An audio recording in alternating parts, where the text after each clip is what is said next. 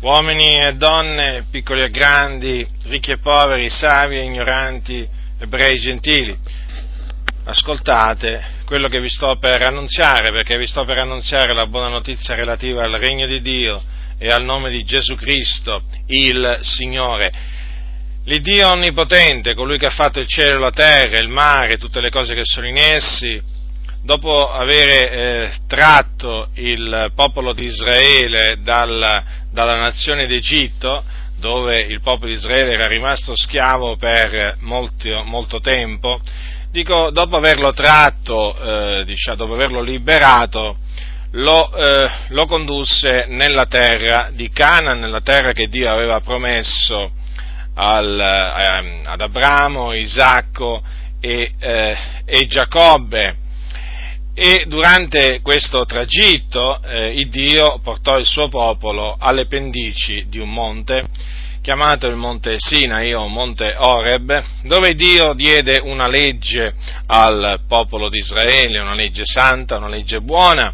E eh, tra le prescrizioni di questa legge, tra gli ordini, tra i comandamenti di questa legge c'erano appunto dei comandamenti che concernevano dei sacrifici espiatori, cioè dei sacrifici eh, di animali che dovevano essere offerti per eh, compiere l'espiazione dei peccati del, eh, del popolo, eh, non solo del popolo ma anche dei sacerdoti eh, che erano coloro che Dio aveva scelto di mezzo al popolo per offrire questi eh, sacrifici. Ora eh, Dio aveva stabilito naturalmente un, un, tabernacolo, aveva comandato che fosse fatto diciamo, un, un tabernacolo e, e, in questo tabernacolo doveva entrare il eh, sommo sacerdote, quindi il capo dei sacerdoti, sempre secondo quello che diceva la legge, una volta, una volta all'anno. E il sommo sacerdote doveva entrare eh, in quel giorno, che era chiamato il giorno dell'espiazione, con del sangue.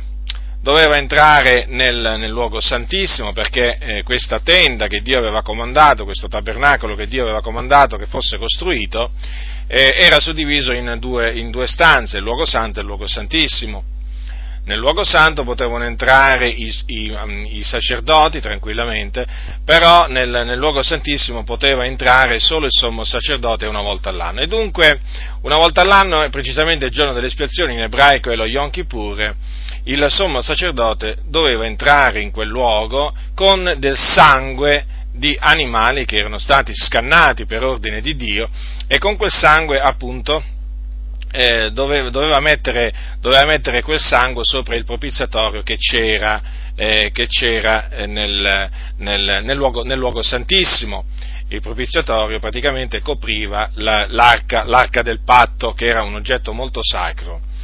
Ora, eh, questi sacrifici venivano offerti continuamente anno, anno, dopo anno, erano stati prescritti da Dio per eh, compiere l'espiazione dei peccati sia dei, dei sacerdoti naturalmente che del popolo, però vedete, quei sacrifici o il sangue di quei sacrifici non poteva eh, rendere mh, perfetto non poteva rendere perfetto l'adoratore, cioè tutti coloro che offrivano quei sacrifici non potevano ottenere la cancellazione dei loro peccati dalla loro, dalla loro coscienza.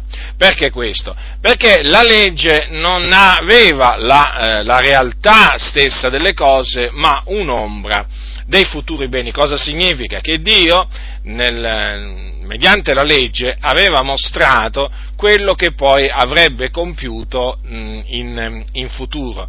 Praticamente, eh, praticamente, mediante delle ombre eh, o anche dei simboli, fece capire al popolo che eh, in avvenire, nel futuro, avrebbe, eh, avrebbe mandato poi la realtà delle cose.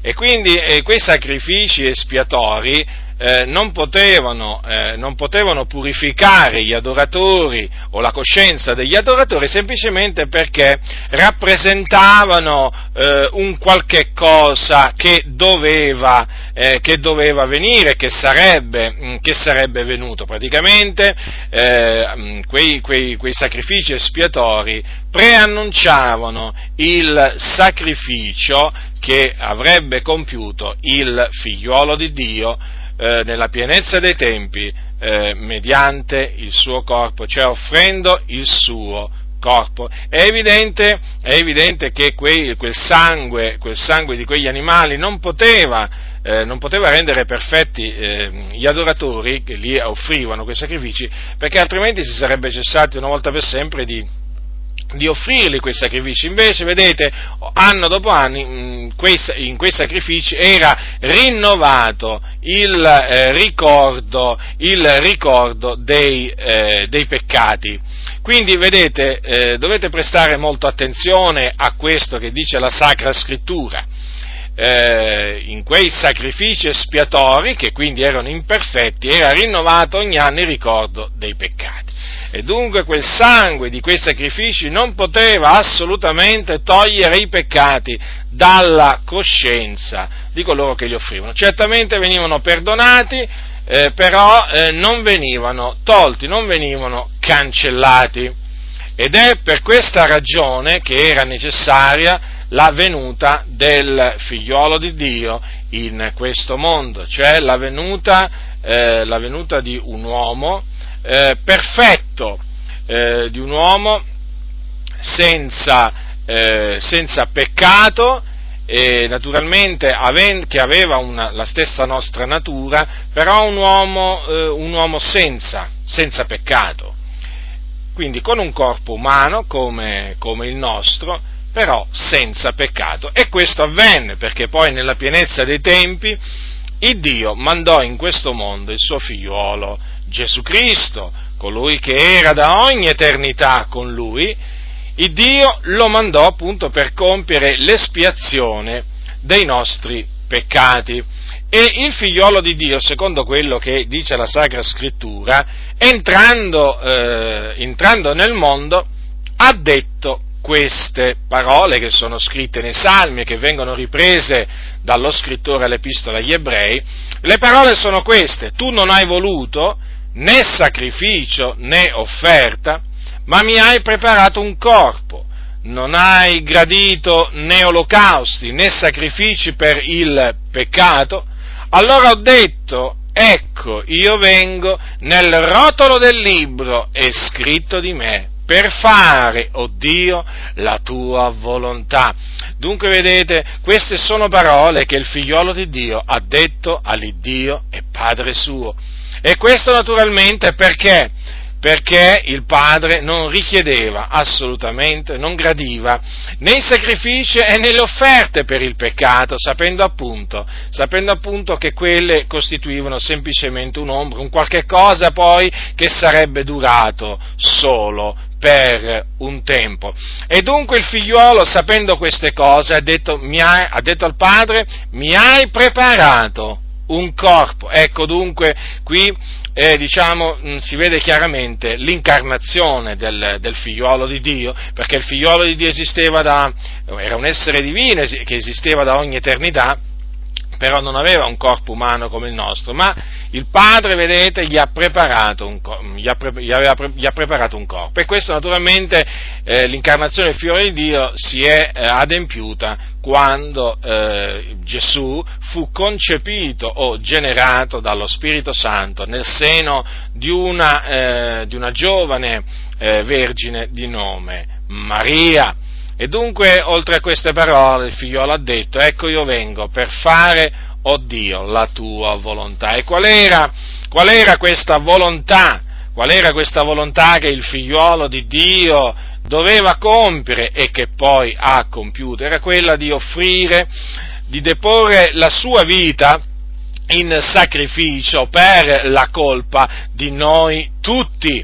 E dunque, ecco, Ecco qual è la volontà di Dio, volontà che Gesù Cristo eh, disse più volte di essere venuto a compiere, infatti un giorno disse sono disceso dal cielo per fare non la mia volontà, ma la volontà di colui che mi ha mandato. E quando Gesù, verso i 33 anni, alla fine del suo ministero, si trovò nel giardino del, del Getsemani, disse al Padre suo, non, pure non la mia volontà, ma la tua volontà. E questa, e questa volontà del Padre che il figliolo è venuto a compiere, appunto, era eh, questo, cioè praticamente il sacrificio il suo personale sacrificio, perché era stato predetto, preannunziato, prestabilito, appunto mediante i profeti, che il figliuolo di Dio avrebbe dovuto offrire se stesso per compiere l'espiazione dei nostri peccati.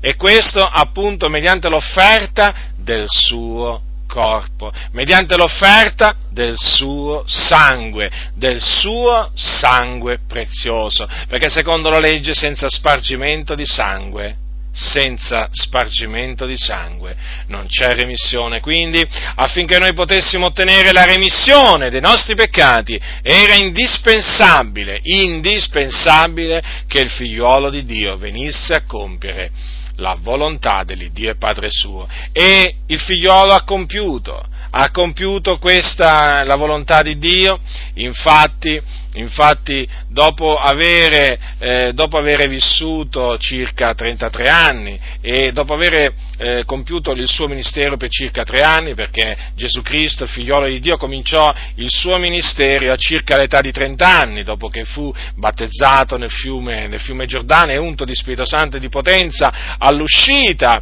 dal, diciamo, dalle acque del, del fiume Giordano, dove fu battezzato da Giovanni Battista. Dico, a partire da quel tempo eh, Gesù cominciò ad empiere il suo ministero per circa tre anni, andò in giro per tutta la Galilea, per la Giudea, predicò anche a Gerusalemme. Lui andò in giro predicando, predicando il regno di Dio, cacciando i demoni, guarendo gli ammalati, resuscitando, resuscitando i morti, mondando i lebrosi, fece molte opere buone sue, sue, dalla sua bocca uscirono parole che non erano mai, mai uscite dalla bocca di nessun altro uomo. Eh, un uomo santo, un uomo, un uomo giusto, un uomo che non commise mai peccato. Quindi non solo nacque senza peccato, ma non commise mai neppure un peccato. Il santo, il giusto, colui che non ha conosciuto peccato. Così lo descrive la Sacra, così lo chiama la Sacra Scrittura. Ebbene, dopo circa tre anni di, eh, di ministero, Gesù fu arrestato. Gesù fu arrestato, tradito da uno dei suoi, uno dei suoi discepoli di nome Giuda, Giuda Iscariota e eh, fu naturalmente consegnato nelle mani dei capi sacerdoti del tempo, degli anziani, i quali lo fecero comparire davanti al sinedro giudaico e lo condannarono come reo di morte perché aveva dichiarato di essere il figlio di Dio. E dopo di ciò, dopo averlo condannato come, come reo di morte, lo diedero in mano al governatore della Giudea, che in quel tempo era Ponzio Pilato, e, e, e Ponzio Pilato decretò che eh, Gesù Cristo eh, fosse eh, prima eh, flagellato e poi crocifisso. Ecco, ecco che cosa decretò Ponzio Pilato. E tutto questo naturalmente rientrava nel, nel piano di Dio perché mh, così doveva accadere, cioè Gesù doveva morire sulla croce per i nostri peccati, con tutti i nostri peccati sul suo, sul suo corpo. E dunque Gesù eh, fu messo in croce in mezzo, due, in mezzo a due malfattori e dopo alcune ore di agonia rese lo spirito, eh, dopo fu eh, diciamo, tratto giù, il suo corpo fu tratto giù dalla croce e fu posto in un, in un sepolcro. Ma il terzo giorno il Dio lo ha risuscitato dai morti. E tutto ciò, vedete, è avvenuto per, per, decreto, per decreto di Dio. Quindi egli nell'offrire se stesso per i nostri peccati e quindi, e quindi, facendosi crocifiggere, fece la volontà dell'Iddio e Padre suo. E naturalmente eh, è proprio in virtù, in virtù di questa volontà che Gesù Cristo il giusto ha compiuto che oggi è possibile, dico oggi è possibile per la grazia di Dio ottenere la remissione dei propri peccati. Quindi tu che mi ascolti devi sapere questo, che Gesù Cristo è venuto a fare la volontà dell'Iddio e Padre suo e proprio in virtù di quello che Lui ha fatto, cioè del, della, volontà lui, della volontà del Padre che gli ha compiuto, tu puoi ottenere la remissione dei tuoi peccati, perché Gesù Cristo ha sparso sulla croce il suo sangue per la remissione dei nostri peccati. I peccati possono essere cancellati, possono essere fatti dileguare dalla coscienza eh, dell'uomo solo in una maniera, mediante il sangue prezioso di Gesù Cristo. Quindi questa è una cosa possibile, non è una cosa impossibile, è una cosa possibile. Però ti voglio dire anche questo, che è possibile solo a una sola condizione, a condizione che tu, peccatore, perduto, che non sai dove stai andando, ti ravvedi dei tuoi peccati e credi nel nome del figliuolo di Dio. Quindi devi riconoscere di essere un peccatore davanti al Signore, devi, essere, devi riconoscerlo questo, non ti devi innalzare nel cospetto di Dio, eh, dicendo che tu alla fin fine non sei così cattivo come sembri, no, tu sei malvagio, tu sei estremamente malvagio, per natura lo sei, e quindi sei per natura un figliuolo d'ira. L'ira di Dio pesa sopra di te, non importa quanto tu abbia peccato, tu sei malvagio, tu sei un peccatore, tu sei un insensato agli occhi di Dio. Quindi ti devi ravvedere, ti devi pentire dei tuoi peccati. E una volta che ti penti dei tuoi peccati, li devi confessare al Signore, all'Iddio Onnipotente, non a un uomo, non a un prete, non a un sacerdote, ma al Signore. Confessa i tuoi peccati al Signore, proponiti di non compierli più, di cominciare a vivere una vita al servizio del Signore e non più al servizio del peccato. Una volta che ti ravvedi dei tuoi peccati, credi, credi con tutto il tuo cuore che Gesù Cristo, il Figlio di Dio, ha dato se stesso, è morto, morendo sulla croce, per i nostri peccati a cagione delle nostre offese e dopo essere stato seppellito, è risuscitato il terzo giorno per la nostra giustificazione. Se farai questo, i tuoi peccati ti saranno cancellati. Quello che non poteva fare il sangue di Torre di Becchi sotto l'Antico Testamento, sappi, lo può fare il sangue di Gesù Cristo, perché Gesù Cristo è l'agnello di Dio che toglie il peccato del mondo. E dunque colui che è in grado di togliere il peccato che regna nella tua vita, il peccato che contamina la tua coscienza, è solo Gesù Cristo. Però lo ripeto, a condizione che tu ti ravvedi e credi nel suo nome. E oltre alla remissione dei, dei, dei tuoi peccati otterrai pure la vita eterna. Sì, naturalmente gratuitamente, perché come è gratuitamente la remissione dei peccati, che uno può ottenere gratuitamente proprio per, per, i meriti di Gesù Cristo, per quello che Gesù Cristo ha compiuto sulla croce, così anche puoi ottenere la vita eterna, sempre per i meriti di Cristo, in virtù di quello che Lui ha fatto sulla croce, la vita eterna, considera. E quindi quando morirai avrai la certezza che andrai in paradiso. Andrai in paradiso in un luogo di riposo andrai là dove c'è il trono di Dio, dove alla destra del trono di Dio c'è appunto l'agnello di Dio l'agnello di Dio che è stato immolato nella pienezza dei tempi per i nostri peccati. Là ci sono gli angeli e là ci sono tutti, tutti i santi del passato, i veri santi, non quelli finti, perché esistono pure i santi finti, che sono quelli fatti dall'uomo. Invece i santi veri sono quelli che sono stati resi santi da Dio. E dunque avrai la vita eterna, la certezza della vita eterna. Considera, e tutto questo per la grazia di Dio, per la grazia di Dio. E se per grazia non è per opere, evidente quindi? Non avrai nulla di che gloriarti? Certo, non avrai nulla di che gloriarti, come non c'ho niente di che gloriarmi io nel cospetto di Dio, perché io che ti parlo ho ottenuto la remissione dei peccati e la vita eterna per la grazia di Dio. Non mi sono meritato assolutamente nulla. Ho, ho ricevuto tutto in virtù della grazia, della grazia del grande e beato il. Ora, ma che succederà? Che succederà se ti rifiuterai di, di ravvederti dei tuoi peccati e di credere nel Signore Gesù Cristo?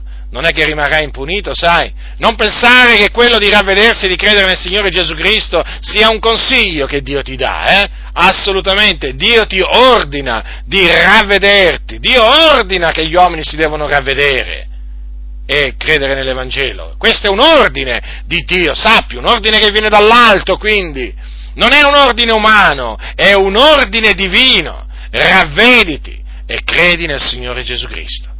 Appunto ti stavo dicendo, non pensare che rimarrai impunito, assolutamente, perché chi rifiuta di ubbidire a questo solenne comando di Dio, eh, non solo, continuerà a vivere un'esistenza miserabile sulla faccia della terra, infelice fra tutti, pieno di peccato, non solo questo, non solo questo dico, ma quando morirà eh, scenderà in un attimo in un luogo che si chiama soggiorno dei morti o inferno.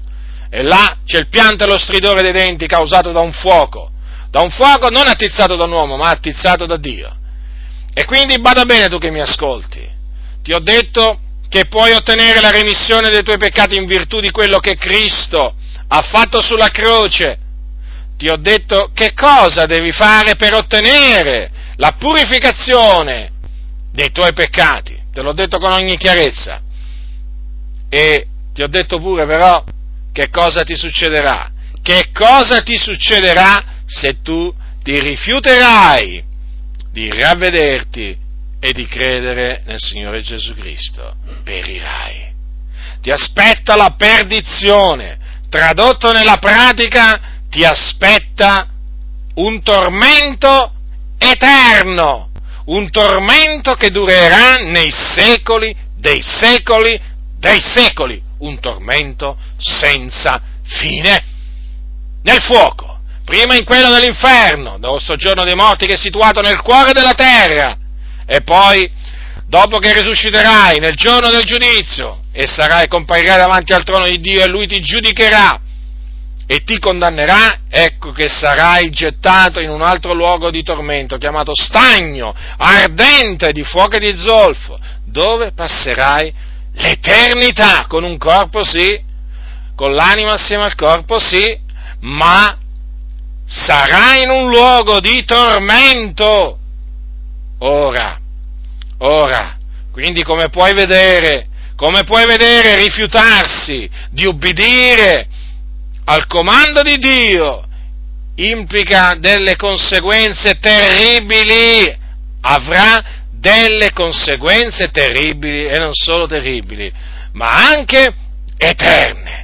Porterai la pena della tua iniquità, della tua ribellione per l'eternità, quindi non indurare il tuo cuore, non indurare il tuo cuore, ravvediti e credi in colui che ha dato la sua vita al Golgota per tutti noi, per i nostri peccati, e che il terzo giorno è risuscitato per la nostra giustificazione.